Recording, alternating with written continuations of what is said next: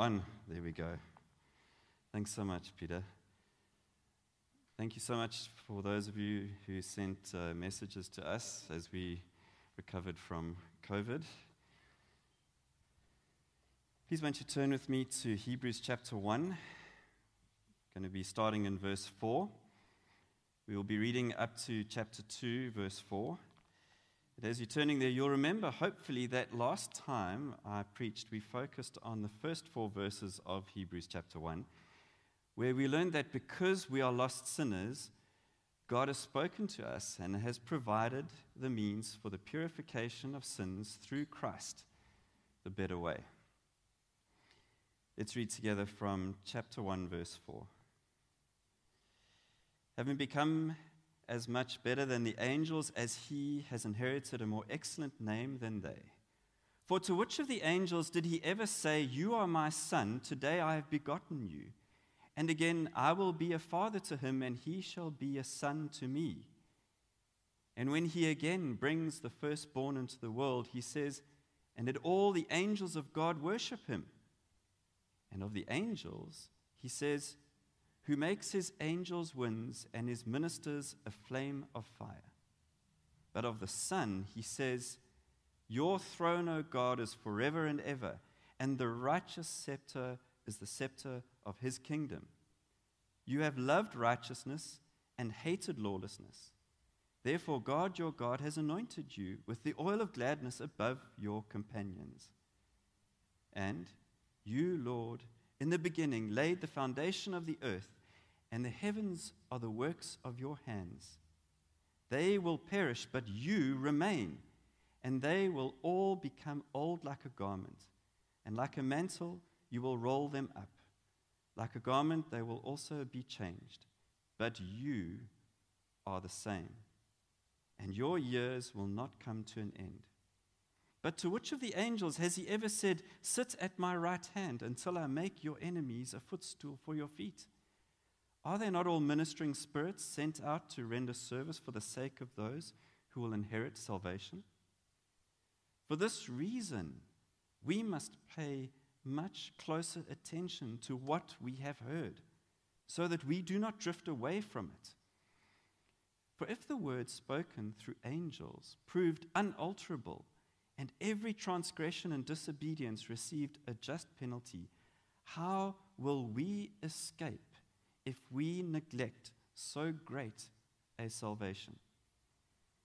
After it was at the first spoken through the Lord, it was confirmed to us by those who heard. God also testifying with them, both by signs and wonders, and by various miracles, and by gifts of the Holy Spirit, according to his own will. Well, unfortunately, we're all very familiar with the recent devastating floods here that have battered KwaZulu Natal and it cost hundreds of lives, including tragically some of those close to us here at church. But I wonder if any of you can remember that we actually had some fairly severe storms and floods back in October of 2017. On the 10th of October in that year, storms had been battering the coast of KZN for a few days. And in Durban Harbour, the MSC Ines, a cargo ship, broke free from her moorings and was blown into the harbour entrance. And she ran aground perpendicular and blocked the entire harbour for a number of days. She was extricated by three, I think it was three or four tugboats eventually. On that same day that she ran aground, Another ship, the SM New York, also break, broke free of her moorings and ran aground on the sandbar in the middle of Durban Harbor. Both of those ships had not been anchored securely. When the storms came, they broke free, ran aground, and caused chaos. Similarly, as followers of Christ, unless our faith is anchored securely to Christ, we run the risk of running aground and shipwrecking our faith. So, how do we prevent shipwrecking our faith? Well, the text tonight is going to show us that we prevent shipwreck, shipwrecking our faith in three ways. Firstly, by focusing on the great Christ. Secondly, by avoiding a great danger. And thirdly, by affirming a great salvation. So, firstly, we prevent shipwrecking our faith by focusing on the great Christ. In chapter 1, verses 4, to, verses 4 through to verse 14, the writer to the Hebrews compares Christ to angels. Now, I know what you're thinking. Why would the writer to the Hebrews start his defense of Christ by comparing him to angels? I want you to remember what I'd said last time. Book of Hebrews was written to a group of Jewish believers. They were probably living in or near the city of Rome, and this group was suffering persecution from two different sources. Firstly, they were suffering persecution from their Jewish family, friends, and community. And secondly, they were suffering persecution from the Roman authorities. It's important to note that most, but not all of this group, were believers. All of this is significant because it helps us to understand why the writer begins his defense of Christ's superiority by comparing him to angels. You see, angels held a very special significance to the Jews. There's a rich history of angels intervening in the lives of the people of Israel throughout the Old Testament. So they were revered by the Jews. Angels were created spirit beings that are higher than man.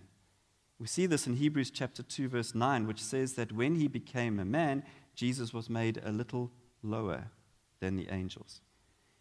You see, angels were messengers, and they are messengers sent by God. Both the Hebrew and the Greek words for angel literally means messenger. And we see this messenger function in many places in Scripture. For example, three messengers appeared to Abraham by the oaks of Mamre in Genesis 18, where we read, When he lifted up his eyes and looked, behold, three men were standing opposite him. And when he saw them, he ran from the tent door to meet them and bowed himself to the earth. An angel of the Lord also appeared to the wife of Manoah in Judges chapter 13. We read there, it says, There was a certain man of Zorah of the family of the Danites, whose name was Manoah, and his wife was barren, had borne no children. And the angel of the Lord appeared to the woman and spoke to her. An angel appeared to Zacharias in Luke chapter 1 with the message that his wife would bear a son, and they were to name him John. Angels also serve God in heaven. They are variously called the sons of God, small s, the holy ones, the heavenly hosts. They continually attend God on his throne, and they also make up God's army. An angel bearing a flaming sword was set to guard the entrance to the Garden of Eden in Genesis chapter 3. It was an angel of the Lord that stretched out his hand and destroyed 70,000 Israelites in 2 Samuel chapter 24. One single angel did that. Scripture tells us that angels appeared to Hagar, to Lot in the city of Sodom, to Jacob in his various visions, to Moses, to Joshua. An angel appeared to Elijah while he lay under a juniper tree in 1 Kings. But not only were angels revered by the Jews because of the rich history of angel appearances and interventions in the lives of the Israelites, but also, most significantly, a huge multitude of angels gave the law to Moses with Yahweh on Mount Sinai. Deuteronomy chapter 33 says, The Lord came from Sinai and dawned on them from Seir. He shone forth from Mount Paran and he came from the midst of 10,000 holy ones. At his right hand, there was flashing lightning for them. And Paul confirms their role in Galatians chapter 3, verse 19, where he says, Why the law then? It was added because of transgressions, having been, been ordained through angels by the agency of a mediator. This is perhaps the most important reason why the writer to the book of Hebrews compares Jesus to angels. He's saying to these Jews, If you, as Jews, revere the message of angels so highly, how much more should you revere the message of the creator of angels? You see, angels are magnificent, powerful, created beings, but they pale into insignificance when compared to the Lord Jesus Christ. But let's further explore the question why compare, compare Jesus to angels. I mentioned that the Jews were, the Jewish Christians were facing persecution.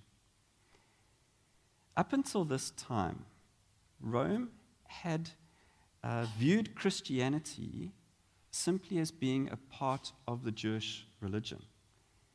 Now, Judaism was in a very unique position in the Roman Empire in that it was exempt from a large amount of Roman religious persecution. However, at this time, Rome began to differentiate between Judaism and Christianity. And they began to see them as two separate religions. And so a lot of the protection that Christians had had up until this point began to fall away.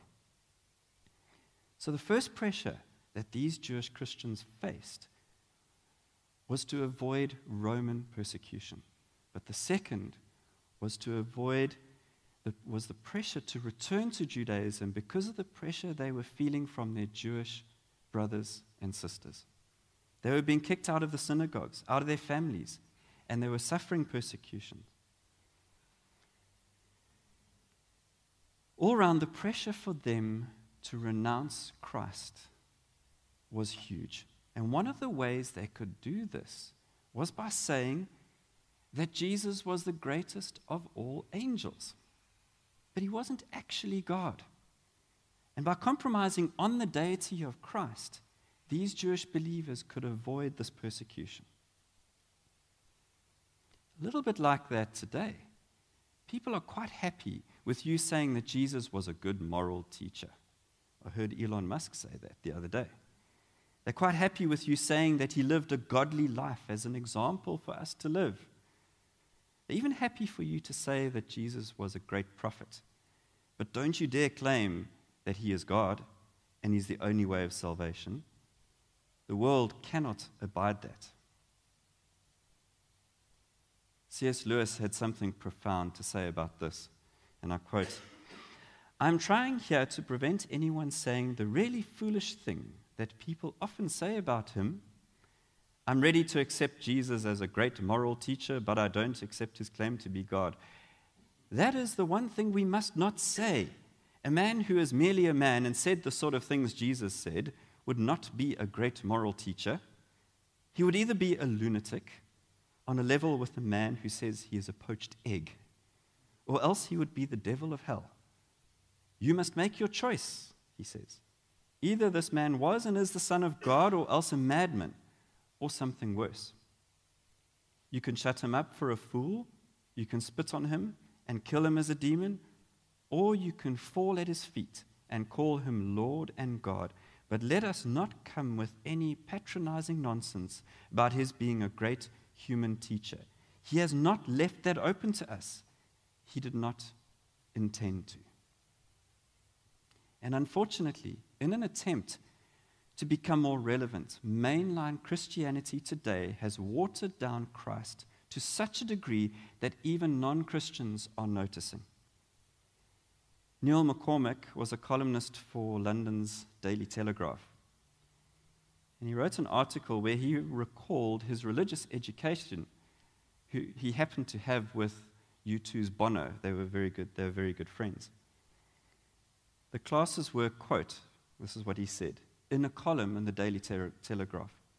The classes were characterized by a kind of woolly Christian liberalism, presided, presided over by a well meaning but, as far as I was concerned, a drippily ineffective young teacher. There would be Bible readings and class discussions in which Jesus took on the character of a beatific hippie, while God seemed to be personified as an avuncular old geezer who only wanted the best for his extended family, if that was the case. But I wondered, why was I being kept awake at night wondering if the torments of hell awaited me when I died?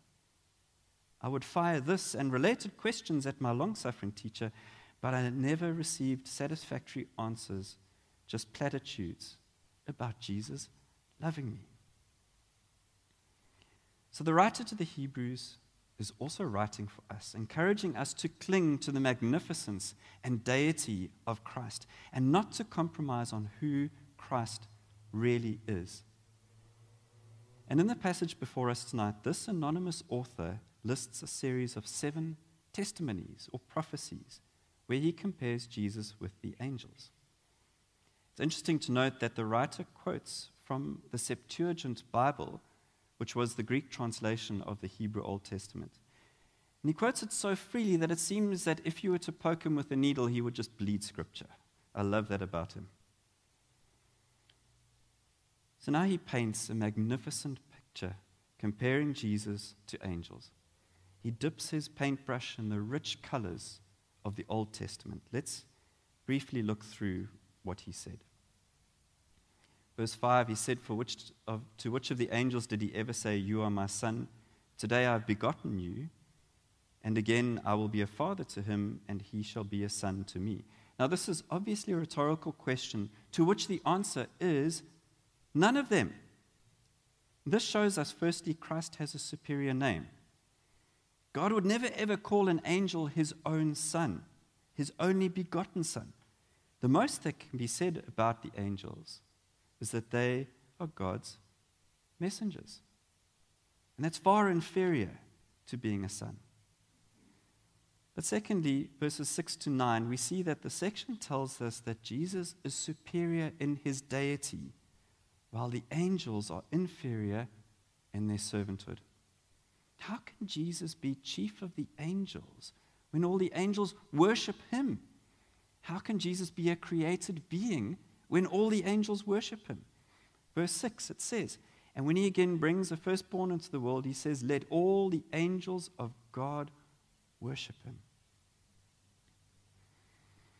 Jesus' deity gives him the greatest honor, and it is all the angels that worship him. Now, there was one angel who desired to be worshipped, and he was cast out of heaven along with a lot of others who rebelled against God. That angel was Lucifer. So you can see that the consequence of an angel desiring to be worshipped is banishment from heaven and cursed, being cursed by God. It's impossible that Jesus was as low as an angel. We see also in verses 10 to 12 that Jesus is superior as creator. He was the one who laid the foundation of the earth. He is the one who will remain forever, even though the created things will perish. Angels were created beings, and again, we see there is simply no comparison. Verses 13 to 14, we see that the final part of this painting, the writer shows us Jesus' superior in destiny. Jesus' ultimate destiny is to conquer all his enemies, to have them prostrate at his feet under his heel.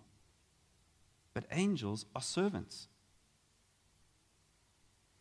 During the years 58 to 53 BC, Julius Caesar conquered all of Gaul except for the village of Asterix and Obelix. But the closing years of that campaign were particularly harsh. Caesar was cruel to the Gauls. After a year of discontent, the Gallic tribes rose up in a united revolt against Rome under the leadership of Arvernian Vercingetorix. After a series of engagements, one of which Julius Caesar actually lost, Chief Vercingetorix decided to defend the large Iron Age settlement of Alesia. And that's near the modern city of Dijon in Burgundy in France. Now, each side had about the same number of troops, but historians differ, but they think between 70 and 80,000. And because of his recent defeat, Caesar decided not to mount a frontal assault. So he lays siege to the settlement. But the Gauls knew that they wouldn't last long because of their dwindling supplies. Imagine trying to feed 80,000 soldiers in a small settlement. So he sent out an appeal to all of the surrounding Gallic tribes. And soon Caesar himself was surrounded by a massive Gallic army.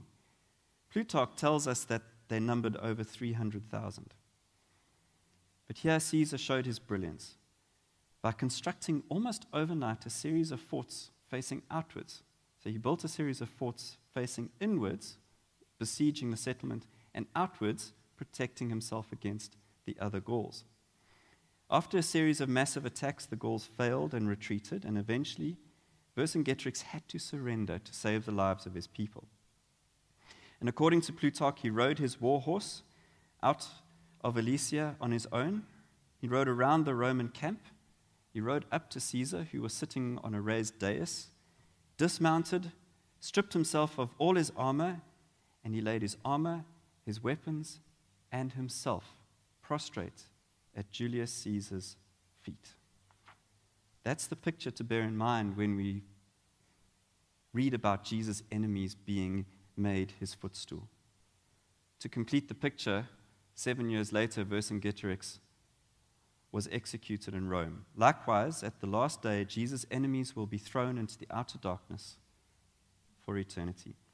Jesus Christ is the all conquering Son of God. What about the angels? They are simply sent out to render service to us believers. They do not sit on a throne. Enemies do not bow down to them because they are servants. Christ is infinitely greater than the angels. So, we avoid shipwrecking our faith by focusing on the great Christ. Secondly, we prevent shipwrecking our faith by avoiding a great danger. Look with me in chapter 2. For this reason, we must pay close, much closer attention to what we have heard, so that we do not drift away from it. For if the word spoken through angels proved unalterable, and every transgression and disobedience received a just penalty, how will we escape if we neglect so great a salvation? The pastor writer to the Hebrews now gives the first in a series of five warnings that are spread throughout the book of Hebrews. This first warning is against drifting away. The meaning is clear. In order to stop ourselves from drifting, we must pay close attention to what we have learned, namely the glorious truth that Christ is superior to all. The writer to the Hebrews does not shy away from dealing with difficult issues. And the five warnings that he gives throughout the book only get more and more difficult and challenging. We also mustn't shy away from facing these difficult warnings because note that the writer includes himself. He says, We must pay careful attention so that we do not drift away. The idea that we may be able to drift away and shipwreck our faith is one of the most frightening concepts in Scripture. We must dwell upon this for a time. As Reformed believers, we tend to be very quick to jump in and say that true and permanent drifting will only happen if a person is not truly saved. And yeah, that is correct. But the writers included this warning as a big red flag for us, telling us to stop, to pause, to deeply examine ourselves. So before you have a bit of a knee jerk reaction, and I tend to have it as well, and say, but this will never apply to me because I'm saved, I urge you stop, pause, ponder. Take time to truly examine yourselves. And dare I say it, let the extreme discomfort caused by this warning sit on you for a time. Because maybe you are saved, but you are drifting so dangerously close to those rocks of destruction that the only remedy from God will be extreme measures. Or maybe you think you are saved, but the fact that you have drifted so far from God is a sign and a conviction to you that you aren't. This warning is a sharp reminder to take heed. But notice that this warning is tied directly to what we hear and what we listen to. It is tied to what we feed ourselves on as believers. If we neglect feeding ourselves on the truths of Christ, we will slowly begin to drift. And the big problem is that the drifting is imperceptible at first. It begins when we say, I forgot to read my Bible today. Don't worry, I'll do it tomorrow. But then we don't. Or we wake up on a Sunday morning, having gone to bed the night before without the things of Christ in our minds, and our minds drift on that Sunday morning to the sunny weather and to thoughts of how good a round of golf would be. Not for me, I'm useless at golf, but some people might. And you say, just this one Sunday, I will go. So the drift begins slowly, almost undetected. H.D.M. Spence said this Drifting away is a silent departure, gradual, unnoticeable. At sunset, the ship is close to shore and all is safe. Without a warning, it drops into the tide and swings round, and with no sound but the ripple of the water, is carried down the stream to the open sea and the crew may sleep through it all. So, departure from Christ may be as involuntary and quiet as that a silent, ceaseless, unconscious creeping back to old habits, and there is its danger. Drifting away means leaving Christ without knowing it till we find, find ourselves far out to sea. I'm not saying that circumstances aren't crazy and difficult at times and that they don't intervene in our lives. But we need to be extremely vigilant and we need to be hard on ourselves. Don't let yourselves tend towards slothfulness and comfort. Paul said in 1 Corinthians 9, Therefore I run in such a way as not without aim, I box in such a way as not beating the air, but I discipline my body and make it my slave, so that after I have preached to others, I myself will not be disqualified. Now, if the great apostle Paul tells us that he disciplined himself in such a way as to ensure that he is not disqualified, how much more should we not be careful ourselves? Paul also says in Romans faith comes from hearing, and hearing by the word of Christ. Are you neglecting the word? Are you finding it difficult to have regular quiet times? I know I do. I use a resource called Explore Daily Notes I get from Sire. It helps to structure my daily quiet time.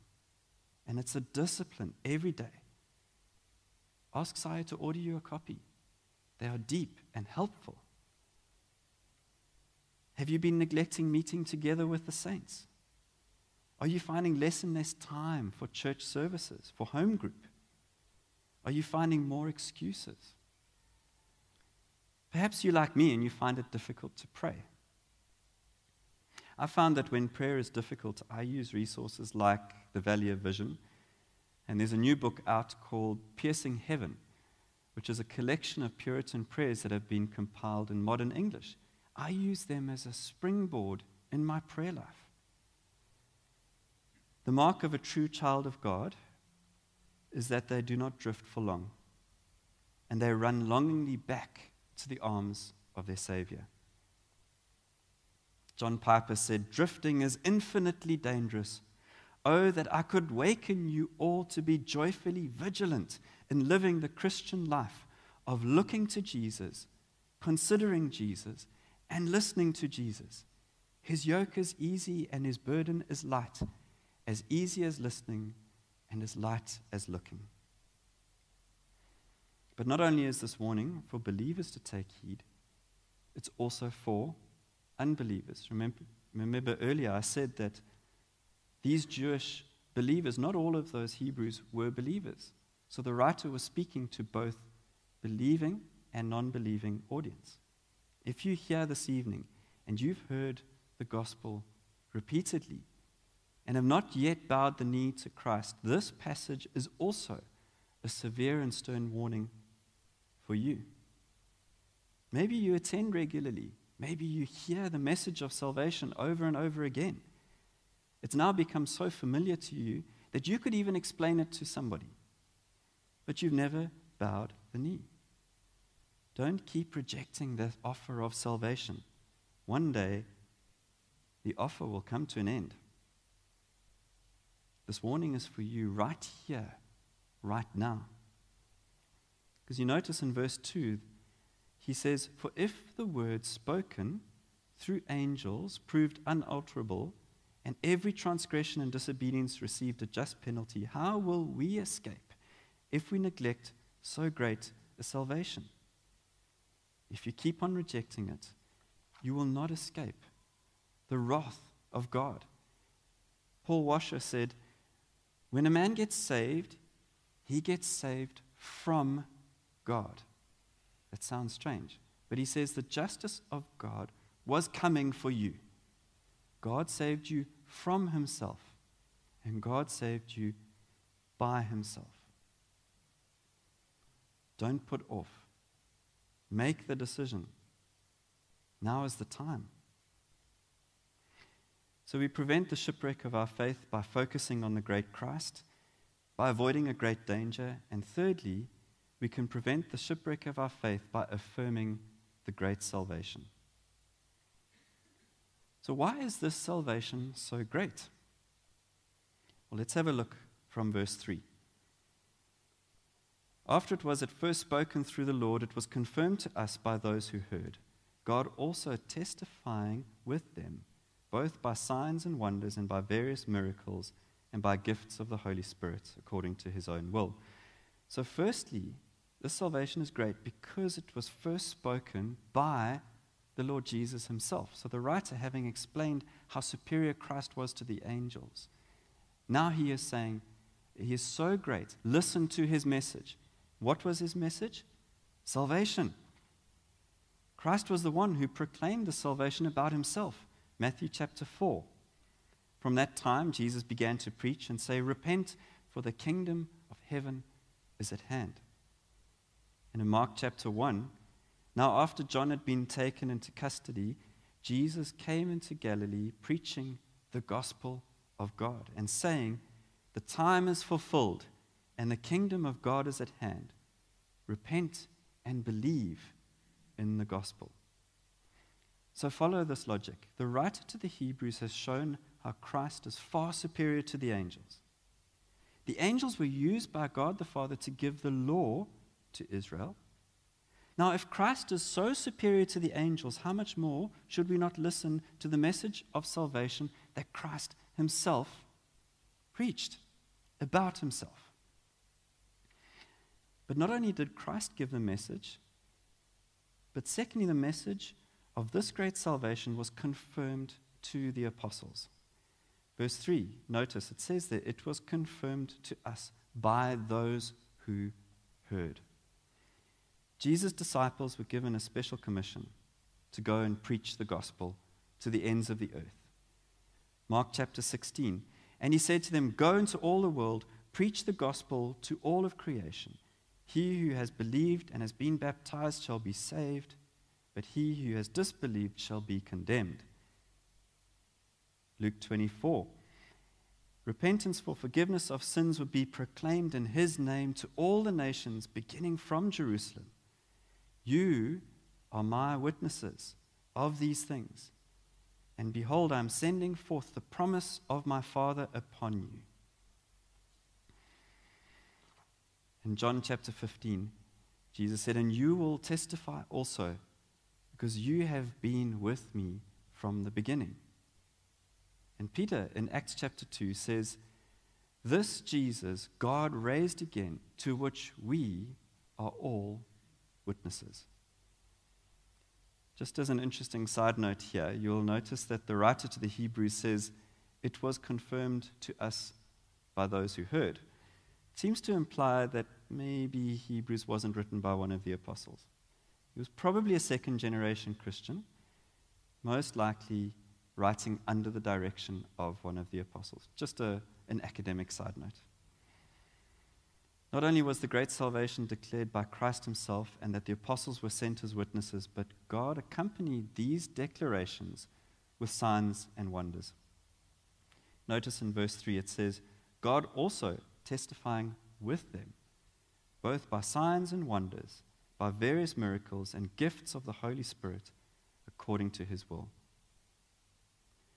The presence of the signs and wonders and miraculous gifts served to confirm their authority, the apostolic authority. It was meant to confirm to the hearers that the words these men were speaking were truthful and trustworthy and from God. In the presence of signs and wonders and miracles was a mark of their true apostleship. I'm not going to camp on this point too long because the topic of signs and wonders in today's age is a huge topic, deserves much more time. But suffice it to say that the purpose was to confirm what they spoke. Is the Apostle Paul alive today? No. Is Apostle Peter alive today? No.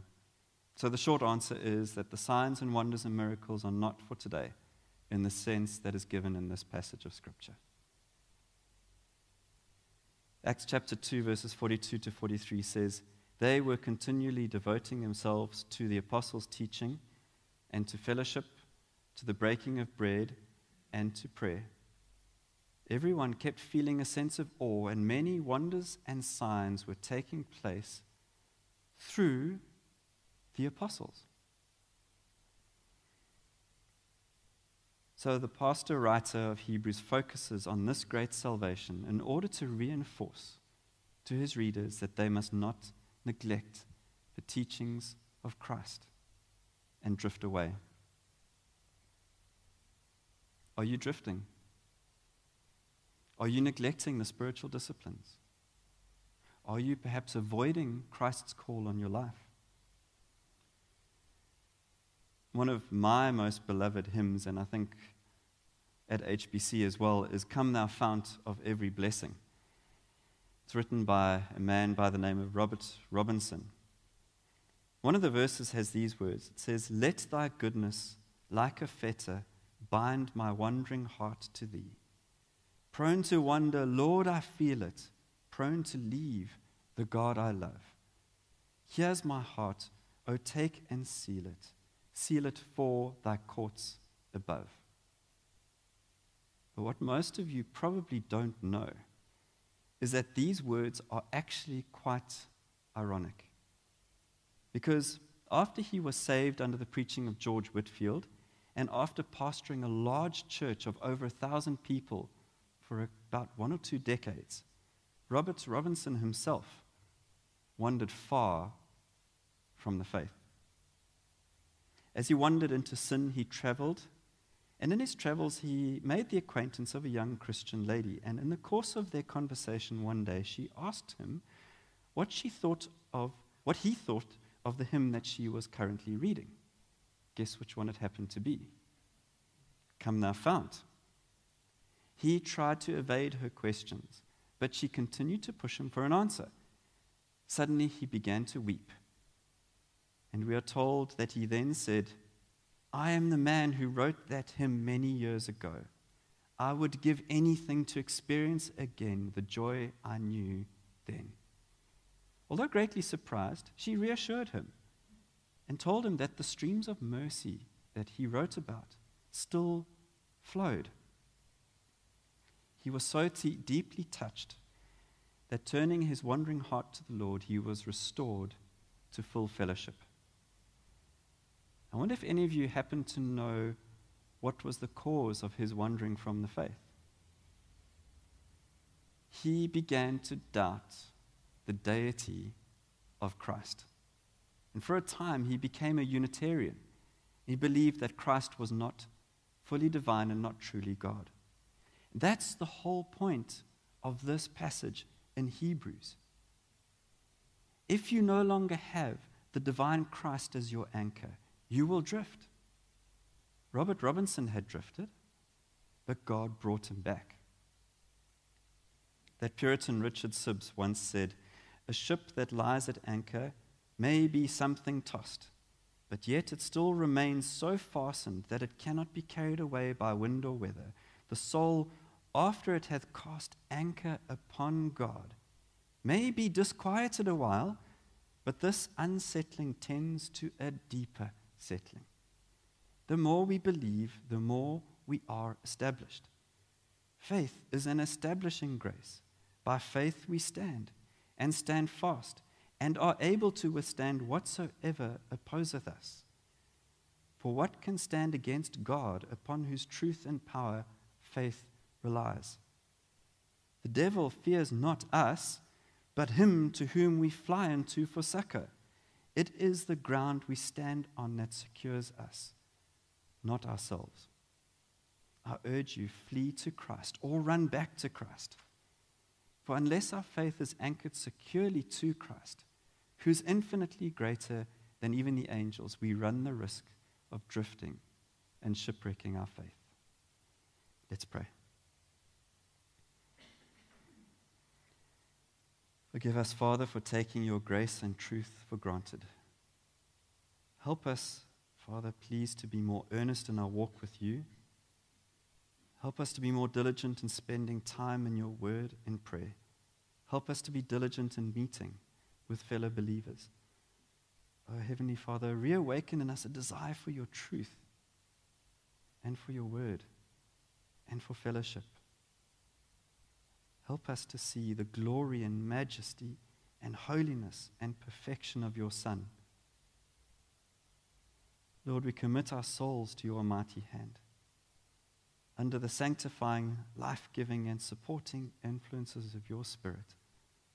Help us to wait for your mercy that leads to eternal life. And then, Lord, nothing will sidetrack us. No fear of suffering, no allure of pleasure, no false arguments, no false idols, no temptations, but guided by the light and truth of Scripture, your holy word, Lord Jesus we will march to your holy hill. And when we es- escape all those dangers, we will greet the dawn to an everlasting day, and we will be gloriously in your presence, Father. So we commit ourselves to you now, Father. Part us with your blessing. May this week be committed to you. We pray this in Jesus' name. Amen.